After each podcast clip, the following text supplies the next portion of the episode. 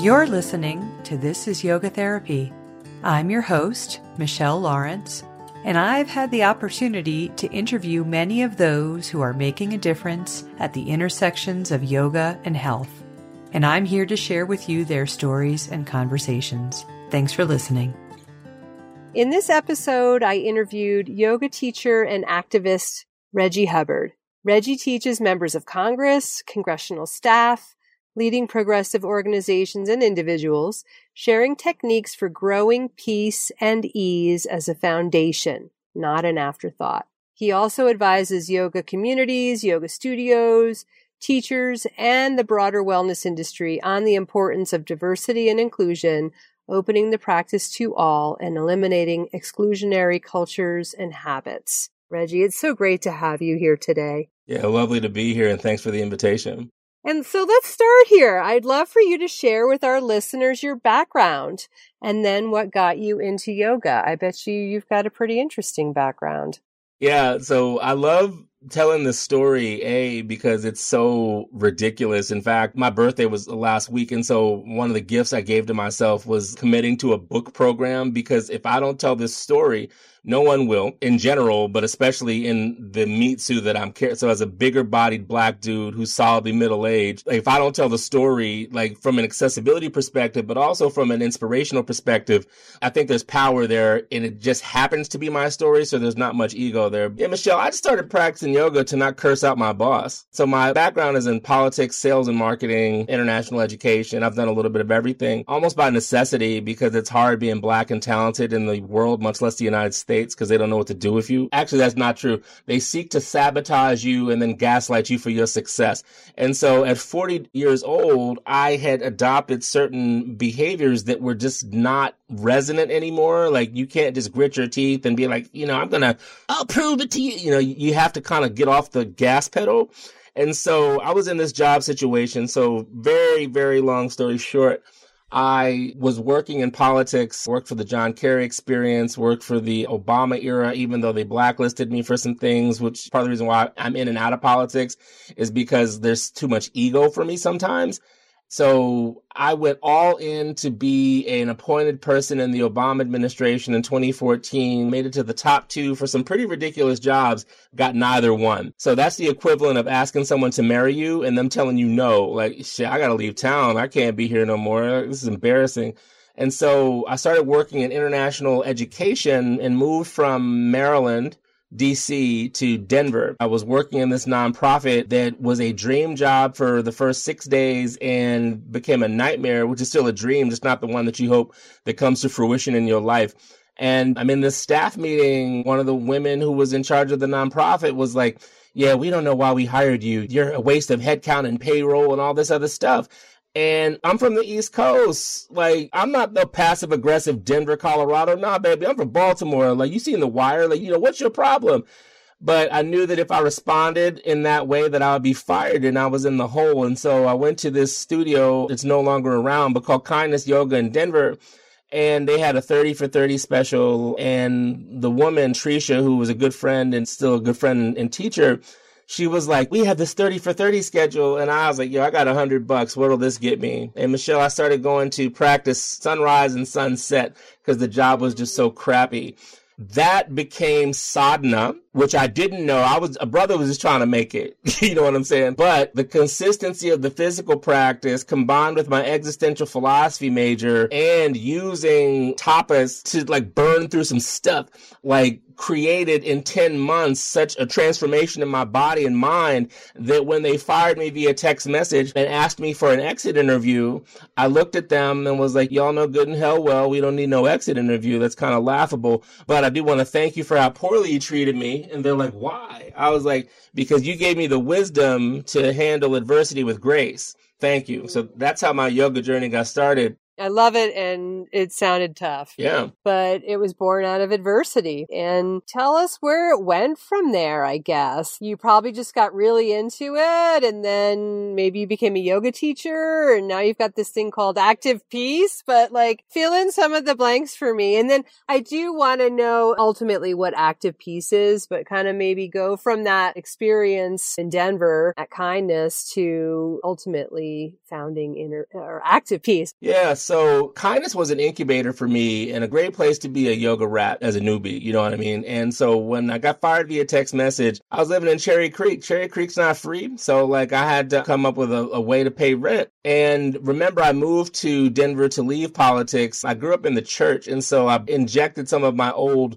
Baptist days because the job was so terrible to me psychologically that I did a purge. So like from September 30th to October 5th, October 5th, my birthday, I took a full fast and drank water and practiced asana three days a week to literally purge my entire body, energy, physical body, somatic experience of that and I was like, whenever I break this fast, like I'll know what I'm supposed to do. I break the fast on October 5th, my birthday, and you can't write this again. That's why I got to write this story. I get a phone call from the Bernie Sanders campaign, and some friends of mine were like, "Yeah, so we're in Denver," and I'm like, "Yeah, great. I'm in Denver too. What do you want?" right? They were like, "We're wondering if you could help us out." I was like, "Yeah, so you want me to make some phone calls for you or what?" They're like, "No, we actually have this rally in Boulder. We're expecting 10,000 people." I was like, "Oh, so you want me to work?" Lucky for y'all, like I just got fired and love what Bernie's talking about and then laughed. I was like, so I came to Denver to leave politics and it found me, man. Like, oh my God. So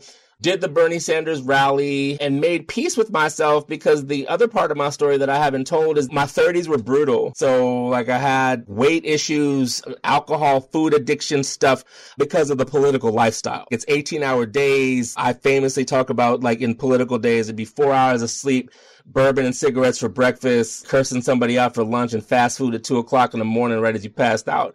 And so I was nervous, rightfully so, when the Sanders campaign was like, we want you to join our campaign because of my accumulated lived experience in my first iteration with um, politics. But I told them when I took the gig, because it was temporary contract at first, I was like, look, I'm a yogi now, and I'm not no yogi like y'all talk about it. This is my spiritual practice. This is my lived experience. And, and so if this job gets in the way of my health or my practice, I'm quitting. They're like, haha. I was like, I'm dead serious. And so joined them on those terms and was able to fuse my yogic practice with my activism rather than have my activism be a destructive experience. I was able to temper it with like yogic practice and yogic wisdom and like find my work to be fulfilling and sustaining as opposed to diminishing and depleting.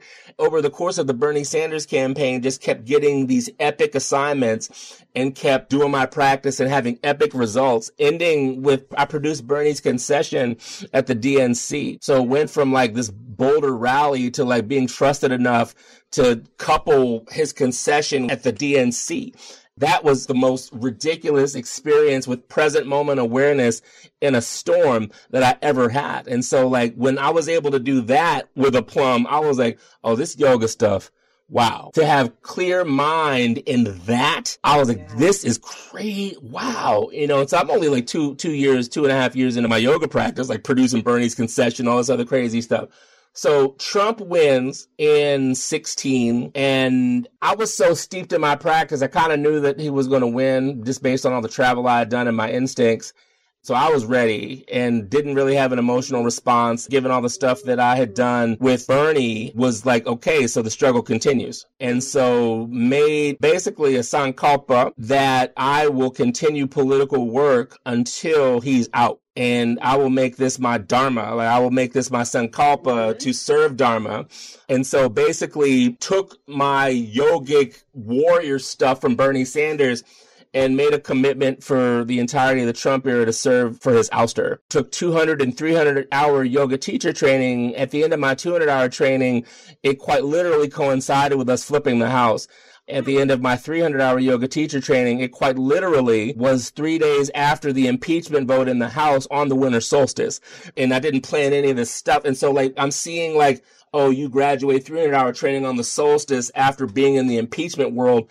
Because the other thing I talk about a lot to my girlfriend's dismay is that when Rashida Tlaib said, we're going to go and impeach the MF, that was my party. So like I was literally again in like some tectonic moments in the culture, but yoga allowed me to be present and like take wise action in those moments. And so as yoga training became 200, became 300, became all these other things, the pandemic hits. And so I planned on like March 2020, as most people, I didn't plan on doing what I ended up doing. After being in the impeachment world and the House and then the Senate and then the Senate did what they did, I was exhausted, man. Look, I don't know if I want to do this activism thing anymore and like had already like threatened to quit because I just not exhausted, but I was just like I was so in in it that for people who weren't as intense as I was, I didn't really need to be around them. You know what I mean? I was just like, for you, you're watching impeachment on the news. I'm counseling members of Congress and their staff through this ridiculous moment and you're you know so i was just like somewhat disassociated with the world because i was in such an intent like impeachments happened four times and i was involved in two of them I was going to quit my job or at least take a leave of absence. Then the pandemic hit and I was doing some substitute teaching in studios, but the studio model didn't really work for my lifestyle, but also who I am as a person. Because I remember in my 300 hour training, people say mean things sometimes. They were like, yeah, good luck with your style. And I was like, what the hell is that? We're not in high school because I didn't teach vinyasa, boring sun A, sun B. Let's just do the same thing every day and pretend like we're doing something. As a jazz musician, Faith Hunter was my first teacher. Like it's more intuitive for me. So I teach to the moment and I teach to the student and like give them an experience and gives their lives as opposed to trying to force my lived experience on somebody else. So anyway, one of my teachers, I was at the Himalayan Institute and they were like, some people need to train less and teach more, Reggie. And this is in front of like 200 people. And I was pissed. I was like, man, like ain't nobody asked you to call me out like that. But then I was like, okay, ego, what are you afraid of? Then the pandemic hit that next week. I responded with such a level of peace that I didn't know what to do with. Everyone else is freaking out. I'm buying up all the toilet paper for a respiratory ailment. I'm making jokes, you know, like all this stuff. And then I was like, this is the peace that they talk about in all the traditions. So I need to make this active. So active hmm. peace was born of the pandemic because I was in such an overflow of peace to share that with folks who were just not handling it as easily as I was. And so it became a Sangha and we still keep in touch. But like I taught about 1500 classes over 2020 and 2021. So when most people fell out, I fell way in in service to the moment. And because my political career is full of these like vortex moments, when I started teaching, I was just like, okay, so now I don't have to listen to studio culture. I can do whatever I want. And all I have to do is look into a computer and throw my heart at this little dot. Awesome. And I don't have to answer to anybody but me. Even better. Then George Floyd got murdered. And then I looked around and I was like, in this lily white yoga space, ain't no brothers keeping it real. And for the next six months, this is what I said to people, like, you're so cynical. I'm like, watch. I knew that in the six months after George Floyd got murdered, that that was the only time I had to like smash through all these hierarchical systems. And so I was like, ain't that many black people out there talking. I'm going to talk. I'm going to merge my activist side and my yoga teacher side. And I'm going to be known as the guy who unapologetically talks about social justice and personal transformation through the intersection of well-being and social transformation did that so much in six months that I didn't teach for real, for real until April 2nd, 2020. And by the end of 2020, I was a household name. Wow. So cool. And how did you get that out there? Like, how did you get yourself out there, active peace out there? How did you engage people in that time frame specifically? Well, I don't teach teachers as often as I'd like to, but I want to do more of it because I think the way that people are taught this stuff informs how they teach. I mean, that's a no brainer, but it's also something that's underappreciated. My yoga journey was public. So I would talk about it on social media. I would talk about it to my friends. I was very open about it. And so when I was like, Hey, I'm going to be teaching. Does anybody want to check out what I have to say? 300 people said yes. Wow. So like you've been paying attention to what I've been doing. And so when I offered myself as a teacher, I had thousands of hours as a practitioner and a practitioner who had articulated his journey, good, bad, and indifferent. So when people were like, Oh, this guy's teaching, man, let me see what this guy has to say. So that's how it came about. I've kept that line of being vulnerable, super honest.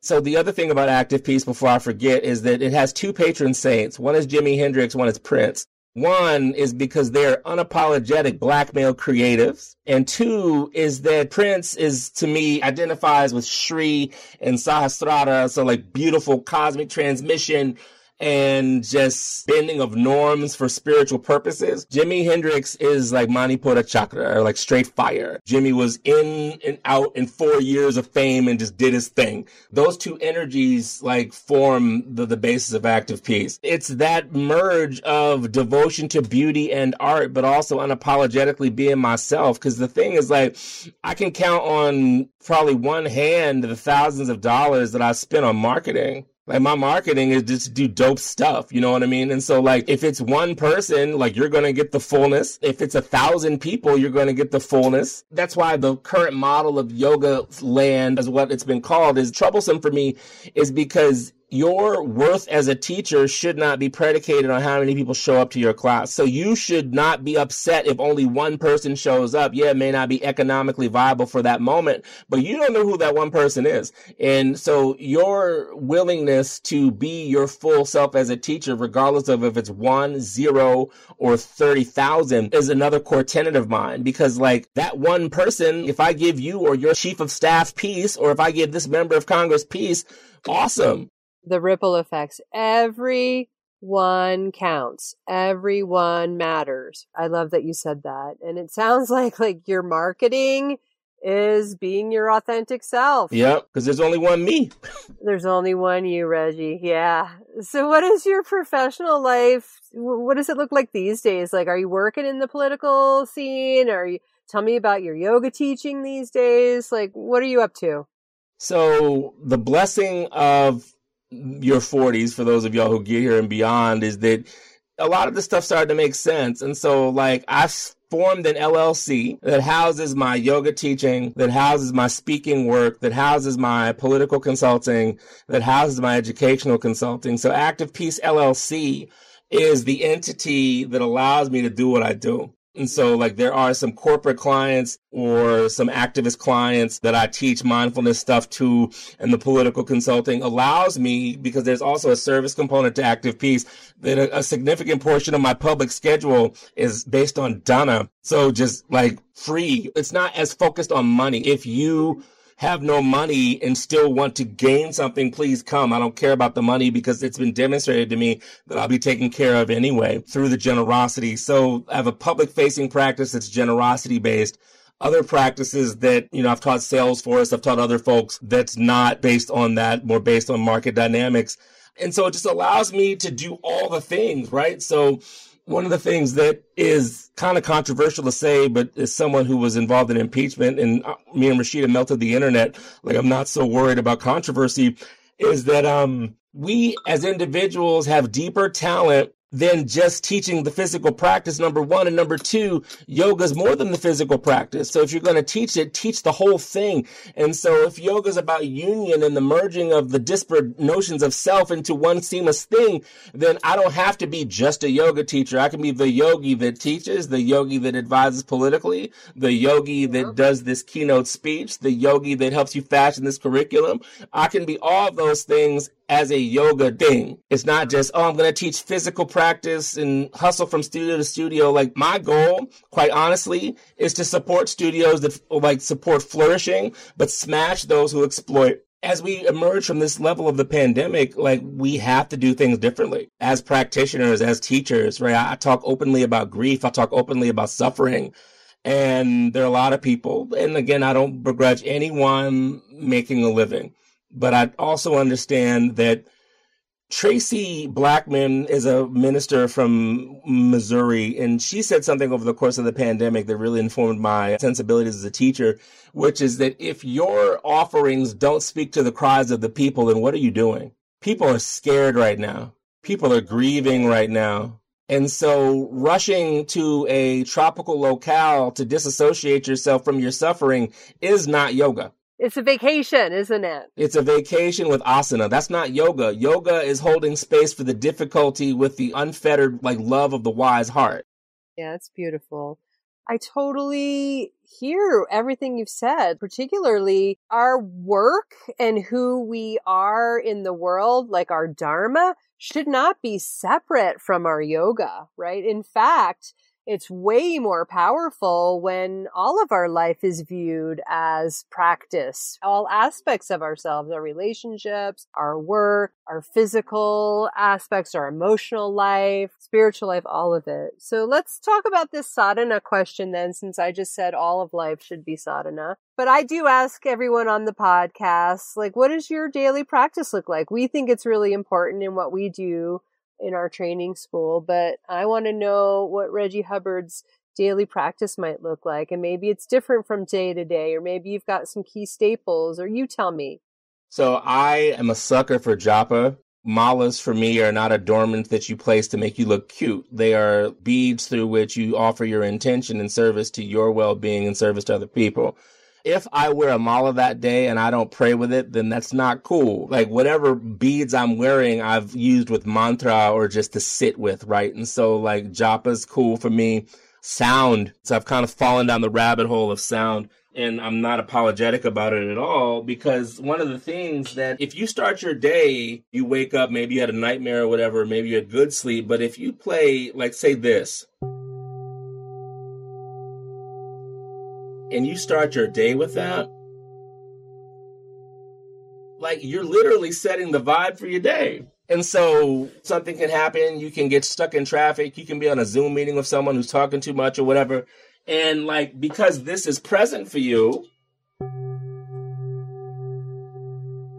then that vibe is in your mind, it's in your body, it's in your hand, like it's in your chest. Like that vibration sits with you. So a lot of sound, a lot of like prayer and intention through japa, some physical practice, but I had a bum wheel last year. I sprained my ankle pretty awesomely last year. And then on the other side of it, I had a severe death in my family, severe in terms of, of its sudden implications. So my cousin died in his sleep at 44 years old, almost a year ago exactly. And so that combination, grief manifested in my life through inflammation. I couldn't do asana practice regularly. So had to meditate, had to do sound, had to do all these other things because I couldn't move. And so I'm introducing more physical practice, but if there were staples, it's meditation, so silent sits, sound, and japa, anything to awaken awareness expansion and the softening of the heart.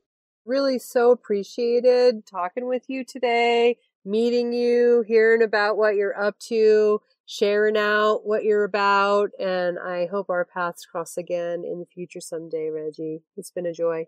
Definitely. Thank you very much. And blessings to you and your community. You too. If you'd like to learn more about who we are and what we do, visit us at innerpeaceyogatherapy.com.